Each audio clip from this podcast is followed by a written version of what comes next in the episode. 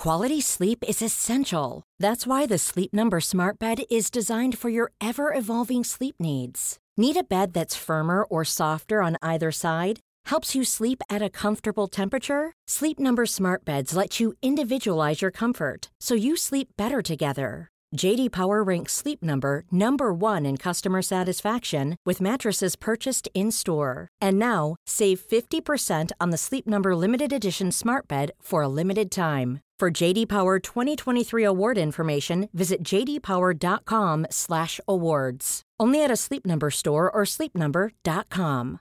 Ready to pop the question? The jewelers at BlueNile.com have got sparkle down to a science with beautiful lab-grown diamonds worthy of your most brilliant moments. Their lab-grown diamonds are independently graded and guaranteed identical to natural diamonds, and they're ready to ship to your door. Go to BlueNile.com and use promo code LISTEN to get $50 off your purchase of $500 or more. That's code LISTEN at BlueNile.com for $50 off. BlueNile.com code LISTEN.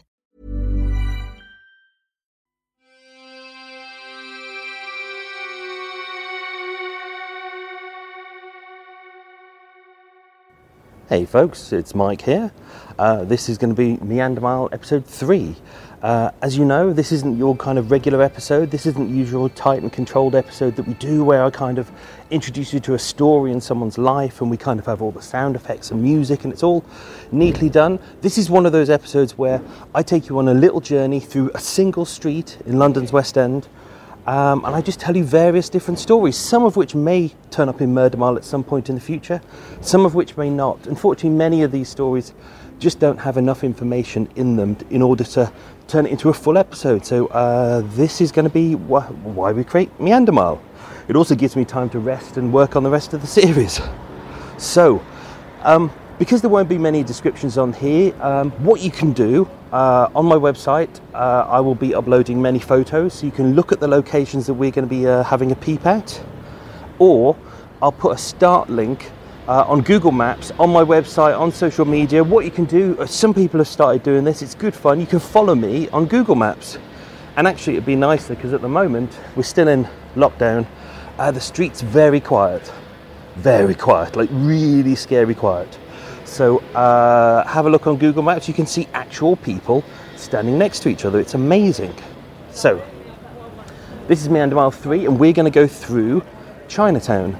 Uh, in case you don't know, Chinatown uh, in London's West End is just south of, uh, it's, it's, still technically in Soho, just south of uh, Shaftesbury Avenue, just north of Leicester Square, uh, and just a little bit east of Piccadilly Circus, which will be next week's episode. Um, it's, it's only a couple of streets long. Uh, basically, it comprises of a small part of Shaftesbury Avenue, Gerrard Place, Newport Place, Newport Court, Lisle Street, Coventry Street, uh, the south part of Wardour Street, uh, and but the most important bit that we're going to focus on today, which is Gerrard Street. Gerrard Street is the bit that everyone thinks is, is all Chinatown. It's got hanging lanterns above, it's got kind of uh, intricate Chinese, well, not real Chinese, kind of fake Chinesefied uh, uh, pagodas, but mostly it's full of lots of uh, Chinese restaurants. There's also a couple of uh, illegal gambling dens as well, but we won't go into that. Well, we will do, but we'll do it discreetly. So, this street, uh, I'm going to start on the western end of it, uh, on Wardour Street, outside a pub called O'Neill's. I'll explain all this to you very shortly. We'll walk down Gerrard Street, heading east we're only going to travel around 400 feet. It literally is one street, it's pedestrianised, 400 feet. We'll make it as far as Newport Place, and that's it. But what I'm going to do is I'm going to pack in as many murders on this street as we can. Um, I'm going to be slightly quiet because it's, uh, it's a very quiet street today, and uh, a lot of these crimes are associated with triads. And I don't want to end up dead. I don't want to end up in somebody's food. So just so you know, here's a, just a very, very brief history of Chinatown. Um, at the end of the 19th century, start of the 20th century, London's Chinatown was actually in Limehouse over in the Docklands. Uh, obviously, that was the port of London. That would be where people, uh, many things would be unloaded, but also you get you get a lot of immigrants there. So there was a big Chinese community there. Obviously, World War II happened. Um, as happens with the bombers, they would come over, they would bomb like the, the industrial parts of London, the, the main city centres, places like that. But obviously, as the German bombers were heading back to Germany, they couldn't fly back with bombs because they'd be too heavy, so they needed to unload them. They unloaded these bombs, a hell of a lot of them over the East End, uh, and the Docklands were, because it was a port as well, that was quite badly destroyed. So Chinatown there was destroyed. Uh, around 1950s, everyone was kind of like, well, we need a new place to settle. They were uh, quite unsettled. Uh, by the early 1970s, um, a lot of uh, Chinese families then actually moved to Gerrard Street. Uh, Gerrard Street, south of Soho, quite run down. Um, a cheap place to live, and because of that, because there were a lot of families already here, lots of restaurants started popping up, and this became the Chinatown. So it's only actually been Chinatown since the early 70s, but obviously we still think of it as Chinatown from a very long time ago. Um, if you go down the street, it's one street, loads of lanterns, loads of pagodas, as mentioned. It's pedestrianised, but you know trucks can go down there to unload. There's lots of restaurants. Uh, it's a nice place to hang out. Um, interesting point. interesting point. Uh, on the 25th of July 2015, the new Chinatown Gate which is on Wardour Street on the south side. We'll mention that very shortly.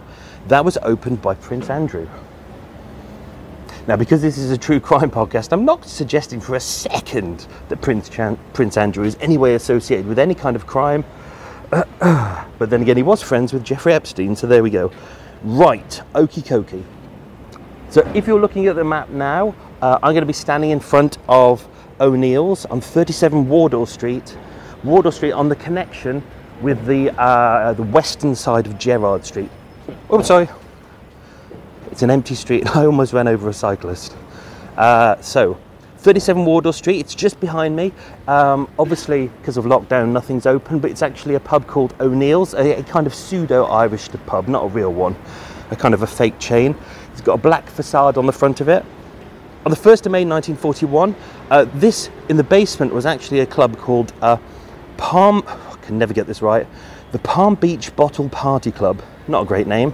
And above it, on the floors above, were actually two other clubs. This building itself is one, two, three, four, five, six, seven stories high. But it was the first two uh, clubs. They were both owned and ran by a 39 year old guy called Antonio Babe Mancini. In the early hours of the 1st of May, uh, Edward Fletcher, a Hoxton based gangster, and Harry, nicknamed Scarface Distleman, barged into the club on the downstairs, demanded a cut of the club's uh, proceeds, uh, threatened to kind of smash it all up if they didn't get it. Uh, and quite rightly, both men were booted out. They claimed to be great gangsters, but they really weren't. You know me, a lot of these gangster stories are quite, quite dull and boring, and gangsters try and big themselves up a little bit too much, more than they should do. Uh, moments later, fearing that another fight was kicking off, Babe Mancini, who was the guy who was running the club, ran upstairs. Fletcher and uh, Harry Distleman had returned. Uh, a fight broke out. Uh, Babe Mancini stabbed Hubby Distleman under the armpit.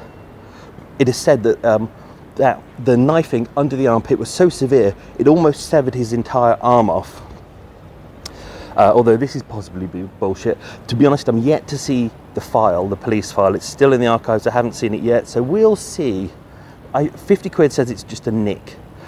Um, Hubby Distleman staggered out into the street, literally where we're standing now, and he died in the street. Uh, his last words, it is said, uh, was "Babe done it," uh, as in Babe Mancini. Uh, the policeman found him. He was dead. There was a long dagger found in the in the club.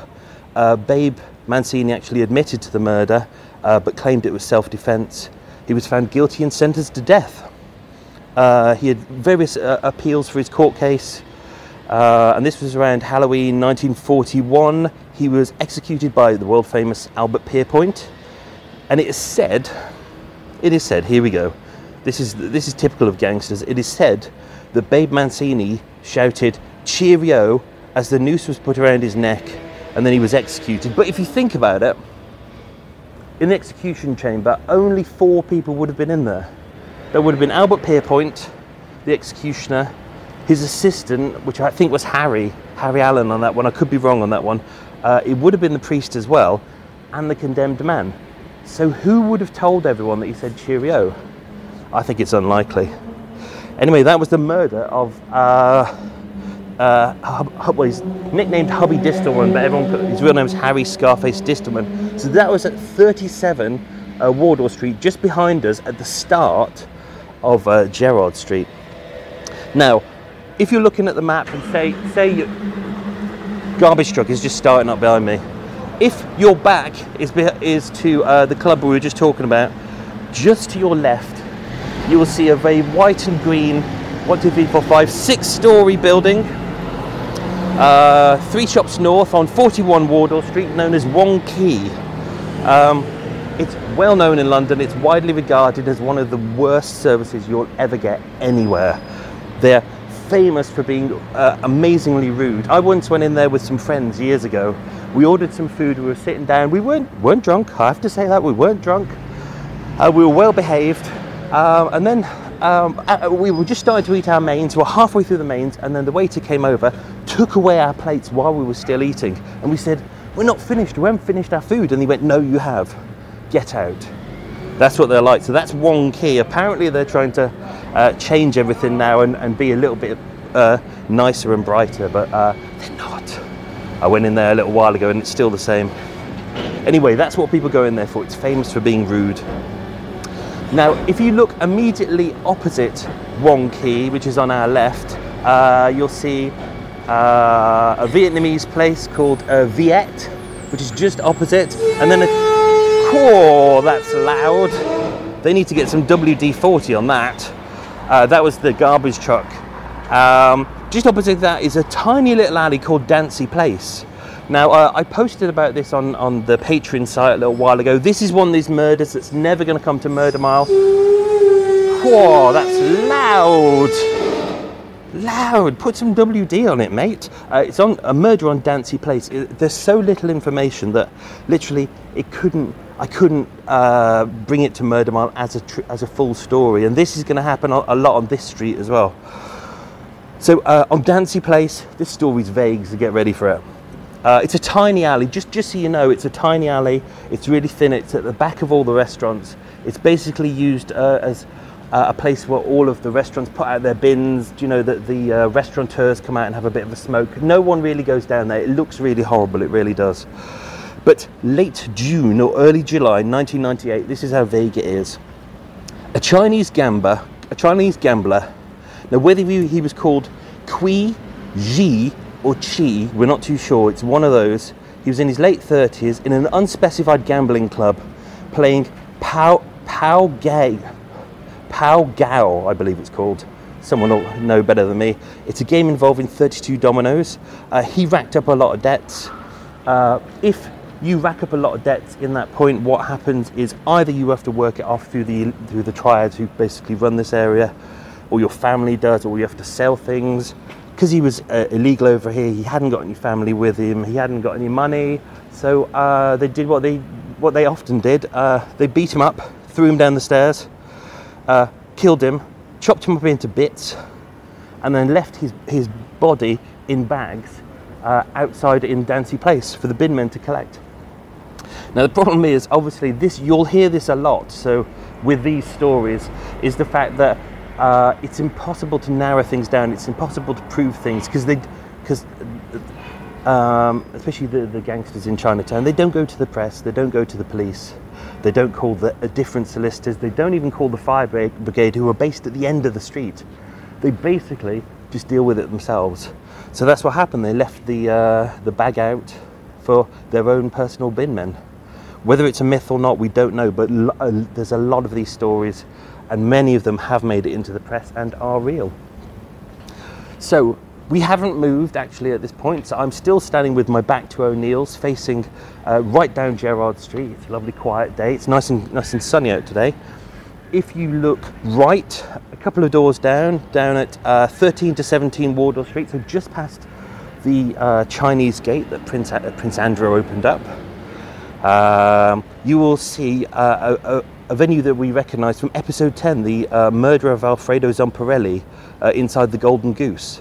Now, the Golden Goose is actually two streets north on Old Compton Street, but this is where it all kicked off. So, uh, just past the Chinese uh, ornamental gate, there's a uh, very tall kind of just past a blue building. There's a very tall white one opposite M&M World. Who would come to London to go to M&M World? I've never understood that. Anyway, that used to be the Latin Quarter nightclub. Uh, as you as you know, there was a, a bit of a, a, a contretemps to do that was going on uh, between uh, Ronnie Knight, who was the big time gangster, and various several other gangsters here at the time. They went there for a bit of a peace conference because things had been kicking off. When they went into the club, they realised it was a setup. It was, you know, they, had been drawn into a nightclub. Fights started to kick off, and David Knight, who was the, the younger brother of Ronnie Knight, was murdered right there in that club. So that's where it all kicked off. As you remember from the story, uh, Alfredo Zomparelli was the guy who murdered him.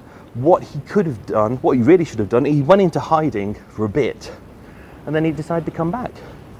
He came back, came straight to Soho, set himself up a little uh, uh, a premises on Frith Street, like two doors away, and every day he would go to uh, the Golden Goose uh, amusement arcade, start playing with it with the games, uh, and then he got shot dead by um, some contract killers. Yeah, bit of a weird one. So that's kind of where that murder started, and then it ended on Old Compton Street, just basically a couple of two streets ahead. It's really weird. So, whew, right, next murder. My word, we're cracking through them. Um, if you're on uh, Google Maps or looking at this, we still haven't moved yet. We're still stuck in the same place. We're on the corner of uh, Gerrard Street and Wardour Street. Uh, if you're facing Gerrard Street, through all the Japanese, sorry, the Chinese lanterns, you will see to your left is an amusement arcade called Play to Win. Uh, it's been there for quite a while. Uh, even in the 19, 1970s, 1980s, it's always been an amusement arcade as far as I can remember. It's on the corner, it's red. Uh, inside, you would normally hear the ting ting ting of kind of arcade machines and stuff like that. There's a big sign outside saying amusements, and it looks very alluring. You can you can go in. Uh, back in 1989, this was called Leisure Amusements. It was uh, uh, went under a different name then. I'm not going to tell you too much about this story because this is episode 98. It's the next one that you'll get in about two weeks. Uh, but it all dates back to the 2nd of April 1989. Uh, it was meant to be a simple robbery. Someone, I'm not going to say much, went in there, simple robbery. That was all it was meant to be. Go in there, get the money, go out. Unfortunately, it turned into a really, really horrific mass murder, but I'm gonna I'm gonna save that for your next episode. Whew, look at that, and we've we've barely moved. We've barely moved a couple of feet. So I'm going to take a couple of steps down uh, Gerrard Street. I'm going underneath the Chinese lanterns. Uh, to my right is Gerrard's Corner Restaurant. I'm going to go underneath the uh, the first of the uh, the Chinese ornamental gates. This isn't the one that Prince Andrew opened up. To my left is the Kowloon Buffet good food. I've eaten there many times before. Uh, if we look on our on our right, you will see uh, a restaurant. It's called London Chinatown. Obviously, it's not open today because of uh, coronavirus. It's a three-story building. This is uh, 27 Gerrard Street. I've never mentioned this name before, but just above here used to be the, the, the main office of Soho gangster Billy Hill.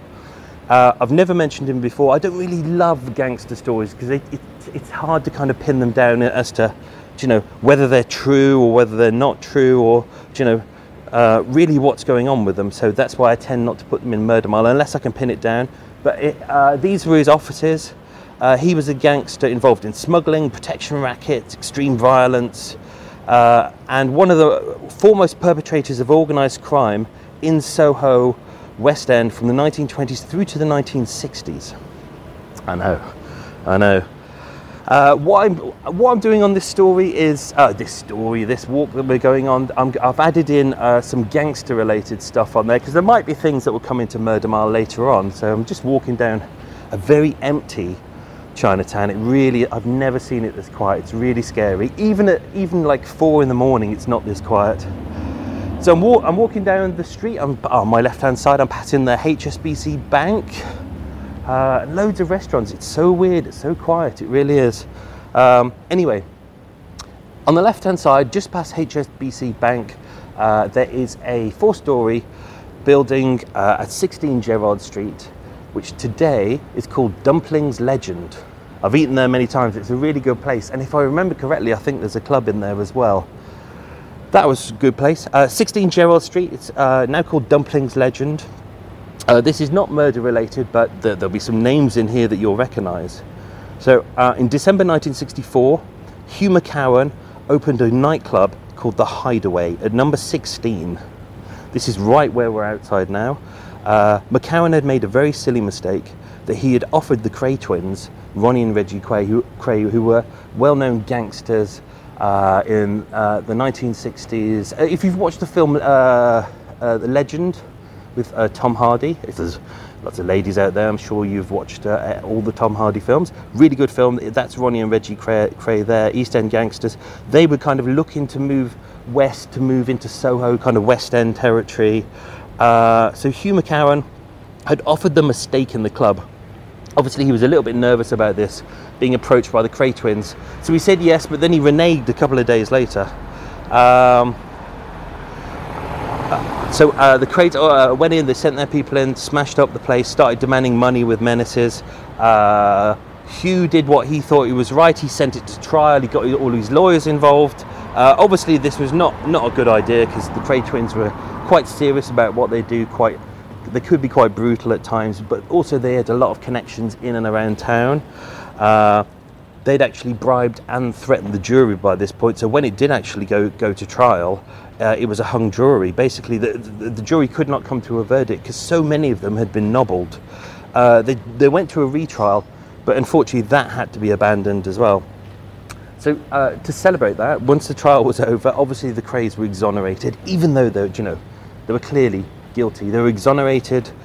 They came right back here to number 16 uh, Gerrard Street to the Hideaway Club, which they had now bought by that point, bought off the landlord, uh, and they'd renamed it El Morocco, and they had a big party here, which was lovely.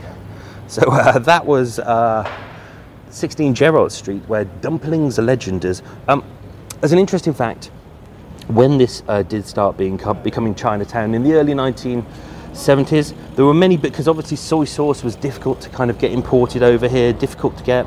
Uh, so it said, even though there was only about seven Chinese restaurants here by that point, many restaurants actually used diluted Marmite, or if you're Australian, Vegemite, as a cheap substitute for soy sauce. There you go. See, we're learning all the way, learning all the way. So, uh, we're just taking an extra step forwards now, and we're just passing 15 Gerrard Street. Uh, nice red fronted Chinese restaurant called the Lotus Garden. It's got, got one of those kind of uh, pagoda roofs on the on the first floor, and it, it, looks very nice. I've been in there a couple of times. I've been into most of the restaurants. It's very nice, and it's on the corner of Macclesfield Street. So Macclesfield Street and Gerrard Street. It looks very typical of Chinatown. Uh, just to say, this story is typical of Chinatown. There's almost no information we know it did happen, but it's, it's almost impossible to get any information because, as I said, they don't go to the police, they don't call the fire brigade, they don't go to the press. Unless, of course, the murder involves a, Westerner, then they're fine with that. With that, they're fine. They're like, they call the police and they say there's a dead Westerner, please get rid of them. Yeah, if it's a dead Chinese person, especially dead triad or a dead gangster, uh, nothing is said. So, um, this is actually the murderer, and you're going to have to apologize my pronunciation here. The murder of Vien Kwao Chow. On the 8th of October 1992, um, we know that this definitely happened because there were. I remember seeing signs on the street. I've got a picture of it as well. Police signs on the street with his picture and his name and the date on there, saying we need information about this murder. It was in uh, Cantonese as well, but you know it never went any further. Unfortunately, um, he was a Chinese immigrant. He, right where we're standing now on the corner of Macclesfield Street and gerrard Street, he was murdered right in the middle of the street. Uh, he was hacked to death using meat cleavers and machetes. It was night time, it's quite vague about what time it was. He was viciously attacked uh, across the head, the back, the arms, and his legs. Um, that obviously there's an implication that this could have been a kind of a triad turf war. Uh, as we'll mention this shortly, but it's not just the triads who run this. There's uh, there's a try. There's kind of the Hong Kong boys, the Singapore boys. There's various different factions. So uh, this is this is what that there's quite a problem that goes on. Uh, and that's unfortunately that's really all we know about that case. It's it happened here. It's in 1992. Um, we don't know whether it's resolved. I'm going to keep looking into it, but it's going to be one of those cases that won't make it to Murder Mile because, you know, there's not enough information. So, immediately up. Hey, it's Danny Pellegrino from Everything Iconic. Ready to upgrade your style game without blowing your budget? Check out Quince. They've got all the good stuff shirts and polos, activewear, and fine leather goods, all at 50 to 80% less than other high end brands. And the best part? They're all about safe, ethical, and responsible manufacturing. Get that luxury vibe without the luxury price tag. Hit up quince.com slash upgrade for free shipping and 365 day returns on your next order. That's quince.com slash upgrade. Many of us have those stubborn pounds that seem impossible to lose, no matter how good we eat or how hard we work out. My solution is PlushCare. PlushCare is a leading telehealth provider with doctors who are there for you day and night to partner with you in your weight loss journey. They can prescribe FDA-approved weight loss medications like Wegovy and Zepbound for those who qualify. Plus, they accept most insurance plans. To get started, visit plushcare.com slash weight loss. That's plushcare.com slash weight loss. Quality sleep is essential. That's why the Sleep Number Smart Bed is designed for your ever evolving sleep needs. Need a bed that's firmer or softer on either side? Helps you sleep at a comfortable temperature? Sleep Number Smart Beds let you individualize your comfort so you sleep better together. JD Power ranks Sleep Number number 1 in customer satisfaction with mattresses purchased in-store. And now, save 50% on the Sleep Number limited edition Smart Bed for a limited time. For JD Power 2023 award information, visit jdpower.com/awards. Only at a Sleep Number store or sleepnumber.com. Is it that? This is a, like we have travelled barely 200 feet now, uh, and we've already packed in quite a few murders. So immediately opposite Dumplings Legend and Lotus Garden, immediately opposite. If you're looking on the map, on the left, on the right hand side of the street, you'll see uh, a Betfred. Betfred is a uh, uh, uh, like a gambling place. You know, you can go in there, place bets on doggies or the horses, or or if you're an idiot, you can use the fruit machines, which are all rigged. Anyway, this is 32 Gerrard Street. Again, this story is quite vague as well. It definitely happened. We've got a, it, it, was in the press. There's a lot of information from the police, but uh, as always, it was vague. So uh, back in 2003, this used to be a bar called BRB, uh, which stands for Bar Room Bar. Busy place, nice and active. A good place to actually have a, a good bar. Uh, on the 3rd of June 2003 at about 5 pm. It's weird, that's, you know, weekday rush hour. It shows the brazenness of it. It was a busy bar. Basically, a gunman walked in through the double doors there into the bar. Uh, there's one guy there, 37 year old victim, uh, who was unidentified. He was shot dead in the club, uh, in the bar while he was having a drink, sitting next to two friends. Basically, a man walked up to him, shot him at least twice before running out. Uh, the victim was taken to, uh, it says a central London hospital. I don't know which one that would be. Uh, yeah. Anyway, he died about three hours later. The suspect is believed to be Chinese, aged between 20 and 23, about five and about five foot ten. He had distinctive long hair with highlights, possibly dyed red at the back, and his hair fell over his face. Hmm. He was wearing a distinctive red shirt. Um, the case is still unsolved, and this is like almost 30 years on now. Uh, if, if, if you are in Chinatown, there's some good restaurants. If you're on Macclesfield Street, just to say there's a really good pub up there. Am I on the right street? Yes. Uh, one of my favourite pubs is on there called De Hems. It's a Dutch pub. It's very good. Uh, also on actually on Macclesfield Street, join into cassette in, intercassettes. What? That's not even a word. Intersects with uh, Shaftesbury Avenue, and on the corner of here is another murder that we're going to deal with uh, in this next section of the uh, of the series. So that's something to look forward to. Uh, where are we up to? Where are we going to? Ah, okay. We're going to take a little bit of a step forwards now, We're going into the second half of uh, of Gerrard Street, uh, past the uh, Everwell Chinese Medicine on the right. Got the Golden Phoenix there. Uh, it's pretty much like every I would say if there's 10, rest, 10 premises, nine will be restaurants. Uh, anyway, we are just going past the Golden Phoenix and we're going to stop outside 39 Gerrard Street. Uh, it's actually a, now a restaurant called Leong's Legend, L E O N G S, Leong's Legend. White building, four stories high. Um, if you're a music fan, uh, 39 Gerrard Street used to be Ronnie Scott's original jazz club. This was before it went over to uh, Frith Street. So this used to be, this was where it all started. Uh, there's a, a, truck coming down, so it may be quite noisy in a second. Uh, this used to be known as the 39 Club. Uh, it was an illegal gambling club down in the basement. Uh, down there, uh, a lot of the, lot of the clients play uh, Chinese dominoes. It's kind of a numbers guessing game they have to play. But you know, they're very serious about it. They love their game.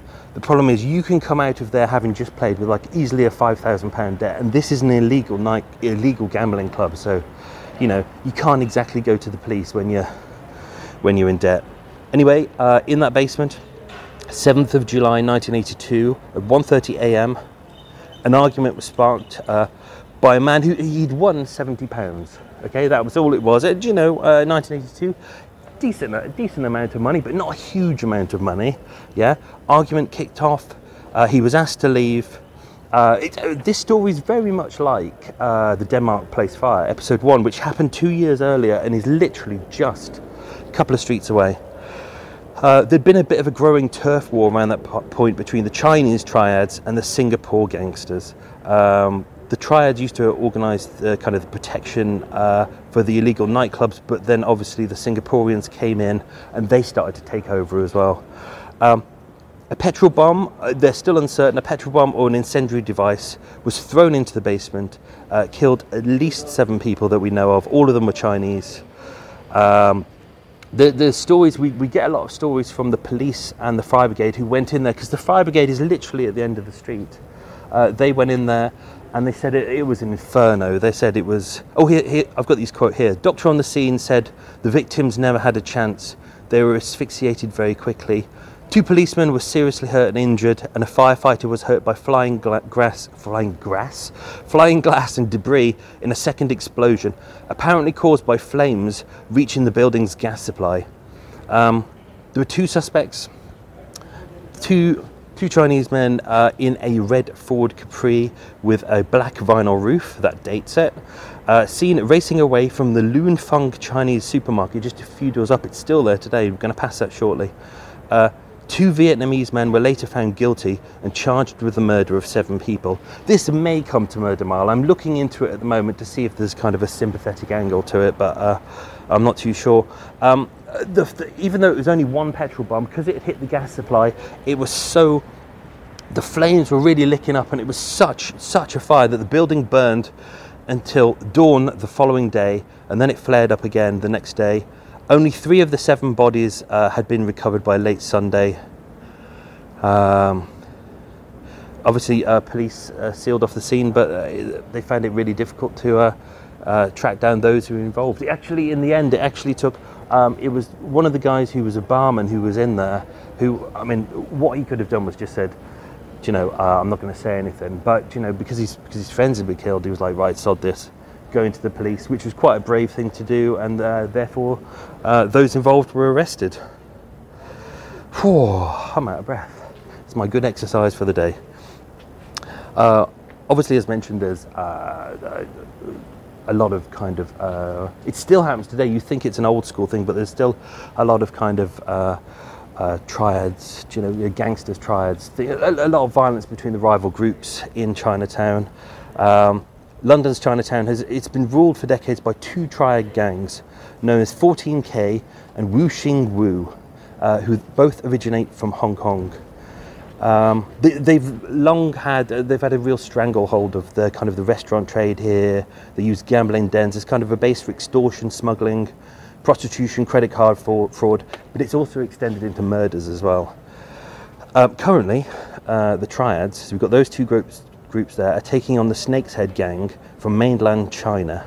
Uh, the Snake's Heads, mainly from the Fujian province, uh, are linked to human trafficking. Uh, so Yeah, I mean, it, it's it's it's hard for the police to really work out what is going on. Um, if we're standing right in front of uh, Leong, what's it called? Leong's Legend. Um, not on this street, but on the street immediately behind it is Lisle Street. And if you remember, uh, that was Reginald Gordon West uh, who died on that street. That was the the, uh, the young man who went into the the uh, lap dancing club, uh, wanted a bit drunk, wanted to use the toilet. Three guys outside decided to play a prank on, on the ladies in there, set fire to the stairs. The flames rushed up the stairs, literally burnt down the whole building, and he burnt to death in the toilet. It's a horrible story, that one. What a horrible way to die. Um, oh, also as well, um, just slightly north, because we're just running parallel with Shaftesbury Avenue, uh, is the first attempted assassination of Alexander Litvinenko, the Russian dissident. Um, that's just north. That's in uh, a, a hotel called the Shaftesbury. And if you remember, that's not the one uh, where uh, Litvinenko was poisoned. This, this was the one where they tried to poison him. It didn't work. They went to put it in his green tea. He wasn't thirsty. They kept, as the Lugovoy and uh, Kovtun, the, the supposed Russia's best uh, uh, assassins, were apparently like, go on, drink your tea, drink your tea, drink your tea. And he's like, no, I'm not thirsty. And they were really terrible about it. Um, so they came back, they had the polonium 210. They couldn't take it back with them, they thought, so they tipped it down the sink. So one of the rooms in the Shaftesbury Hotel, still to this day, is, uh, is, is still radioactive. Apparently, like um, a couple of weeks, like a week after when they went into the hotel, uh, nuclear scientists went in there with all the hazmat suits on, and it was so radioactive they could only go into that room for, I think they said it was 20 minutes before it became too dangerous. So, whew. so I'm just taking a uh, couple of steps forward now to uh, 42 to 43 Gerrard Street, which is known as the Loon Fung Restaurant. Uh, still there today. Um, nice kind of red awnings on the outside. It looks like a nice place you go into. It ha- has a bit of a history. I'm being a bit quiet because the owners are outside. I have to be really careful about this. I don't want to get. I don't want to end up dead. I don't want to end up in someone's soup. So, uh, 42 to 43 Gerrard Street, the known as the Loon Fung Restaurant. It's now known as the new Loon Fung Restaurant. Uh, 21st of March 1982. Uh, there was a christening in there for a one-month-old child. Um, was a, a bit of a tradition there that groups would come in and they would toast everyone in the room independently. You know, toast the baby with like a, a glass of uh, brandy it's this is so vague. One one of the boys who was part of the uh, Singapore boys, one of the groups, was toasting one of the boys from the K14 triads uh, who were from Hong Kong. Um, uh, toasted him with a, a, a, brandy to say, you know, for the christening of the baby. The other guy said, no, I'm not interested. That's how it kicked off. Kicked off with uh, just erupted into violence. Two rival groups uh, apparently, women and children hiding under tables. The guys there had butcher's knives. Uh, they were using bottles and chairs. Uh, one man named Quan Chan was killed, and Michael Wong was seriously injured. Yeah. It's, ama- it's amazing how, how quickly it can. oh dear. It's amazing how quickly it can kick off in kind of these stories. So, uh, walking on further up the street obviously we've got the Paddy Power there, as always. We've got Betfred just down the street.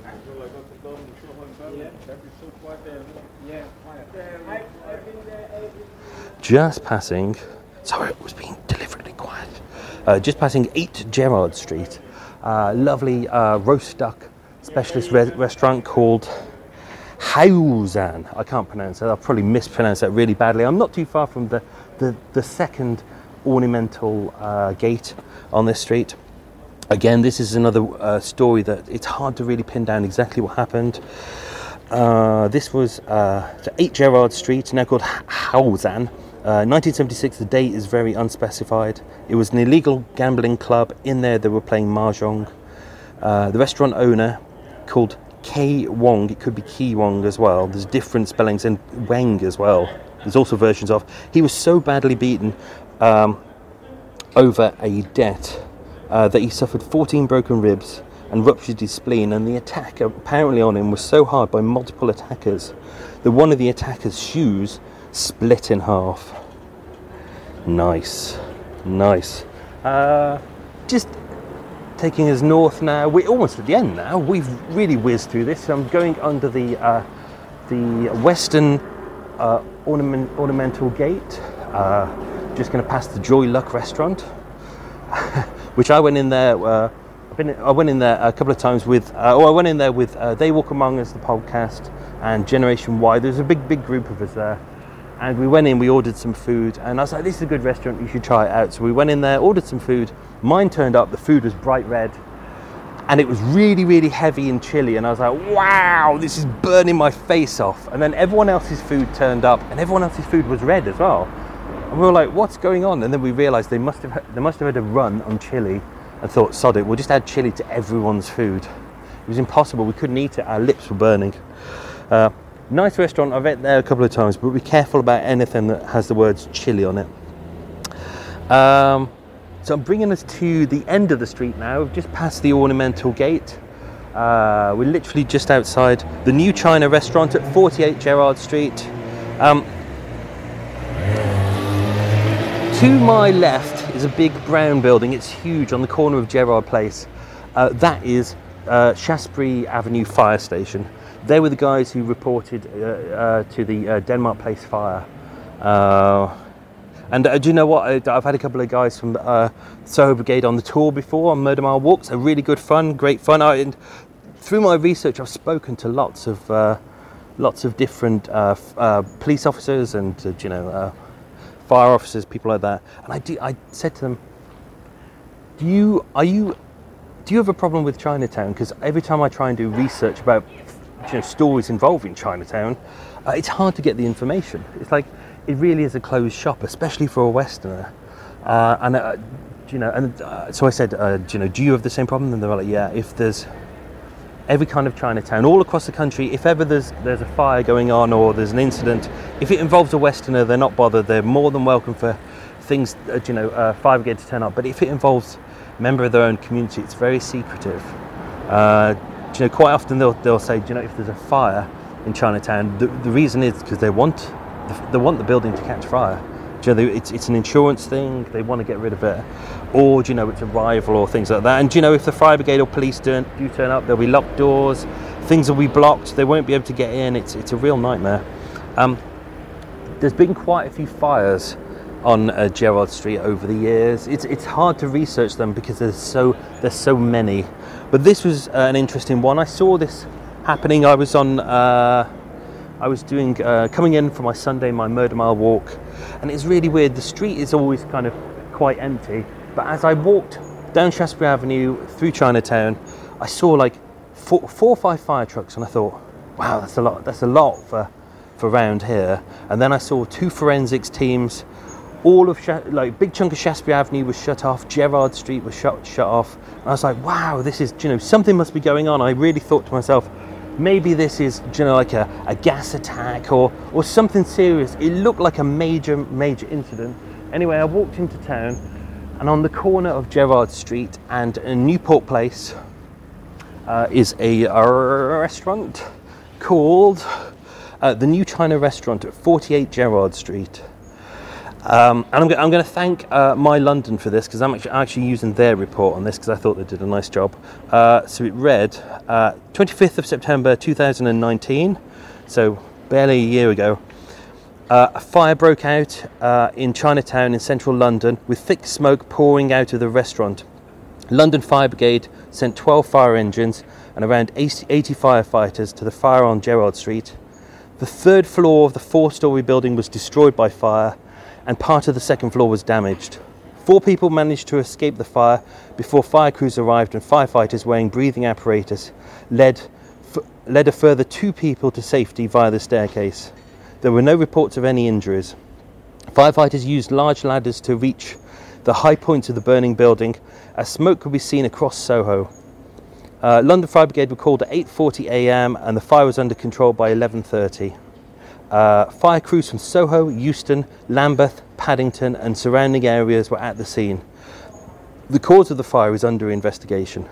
Now, interestingly, I turned up on that day and I looked at the building, and there was just so many fire trucks there. And interestingly, talking to um, uh, fire brigade officers, police officers, uh, re Chinatowns across different cities, they often say that sometimes you just can't get into a building, you know, because they've they've blocked it, they want it to burn, you know, it's it's a, an insurance job, or or you know, it's a rival's premises, and they just don't want you to have access there to put out the fire. But when they do get access, and this was an interesting one, it was an accident. So because the fire brigade were let in, I'm, I'm suggesting, I'm not saying that this is what happened, the forensic teams were sent in because this is the only opportunity they're going to get to actually film inside that premises. If you think about it, next time it catches fire or something happens there, now they've got footage, now they know what the layout is because uh, it's, uh, it's kind of an interesting case. So, so no murders actually happened there but uh, that's just one of those cases that, which gives you a good insight into kind of the area and you know the kind of illegality of what's going on here. Um, so this brings us to the end of the street. We've done it. It's literally 400 feet. We did that. Uh, that probably took us about an hour. Good bit of exercise. Uh, brings us to the end of the street to a nice open piazza called uh, Newport Place. If you've done my tour, you'll know about this place. This is uh, there's a, a, restaurant in number 11 Newport Place called the Canton. Uh, that's where Red Max Kassel was murdered. You'll know about him from from the, my walk. That won't appear on Murder Mile. That's specific for the tour. But next to that building at number 10 is the Chinatown Bakery, and in there. Uh, in there was oh, it, oh that's it. It used to be the Rosendale Club. So if you go back a couple of episodes, God, middle of last season, that was the, the nightclub where the guy was shot dead. Uh, he was stabbed and shot dead five times in a nightclub that was only the, as big as someone's front room. And there were 40 people in there, and almost no one saw him, him there or get murdered, or it was really vague. So have a listen to that one. That's the two parter. It's the first part is what people said happened, and then the second part is kind of the truth about really what happened. Whew. Oh, there we go. That's my exercise for the day. How many steps have I done? Doesn't look like I've done that many. Cool. Although I've done a 15 mile cycle today to get into town to do this, even though my PO box is shut. Uh, th- thanks to uh, uh, Ian uh, uh, BitDead77. Uh, th- thanks for the present. I went in, went to my PO box today to go and get it. unfortunately, my PO box is shut today, so I'm going to have to come in sometime next week. Unfortunately, I'm about 15 miles away from my PO box. Um, just while I'm there, just a thank you to my new Patreon supporters, who are, I'm doing it in the voice that I normally do it in, who are Karen Walsh, Jane Colbeck McKinnon, Cindy, and Robert Winning. Big thank you for that. Thank you for uh, becoming Patreon supporters. I would have sent you uh, uh, your goodies to enjoy uh, with with this, what I'm going to do, is I'm going to upload all of the pictures that you need. So basically, you can troll through, have a look at all the locations. I'm going to film them all now or do little videos, um, little videos, little photos, and then you can wheel your way through them and just pretend that you're joining me on the tour. So, uh, hope you enjoyed that. That was Meander Mile Part 3. God, I did that in 45 minutes. That's a miracle. That is an absolute miracle. I thought I thought this would have taken at the start. I was thinking, God, this is going to take about an hour, hour and a half, but it didn't. So thank you all much, very much for coming. Next week is obviously Meander Mile 4, which I'm going to record now. Uh, and then we will come back with uh, episode 98, which is the, the episode that I mentioned at the very start at uh, uh 23 Gerrard Street. Thank you so much for listening. Hope you enjoyed that. Uh, have yourself a good day. Be good. Bye.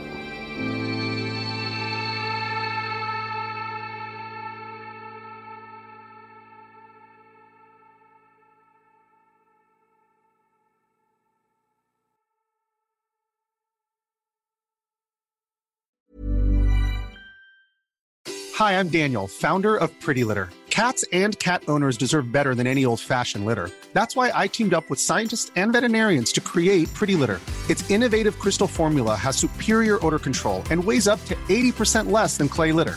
Pretty Litter even monitors health by changing colors to help detect early signs of potential illness. It's the world's smartest kitty litter.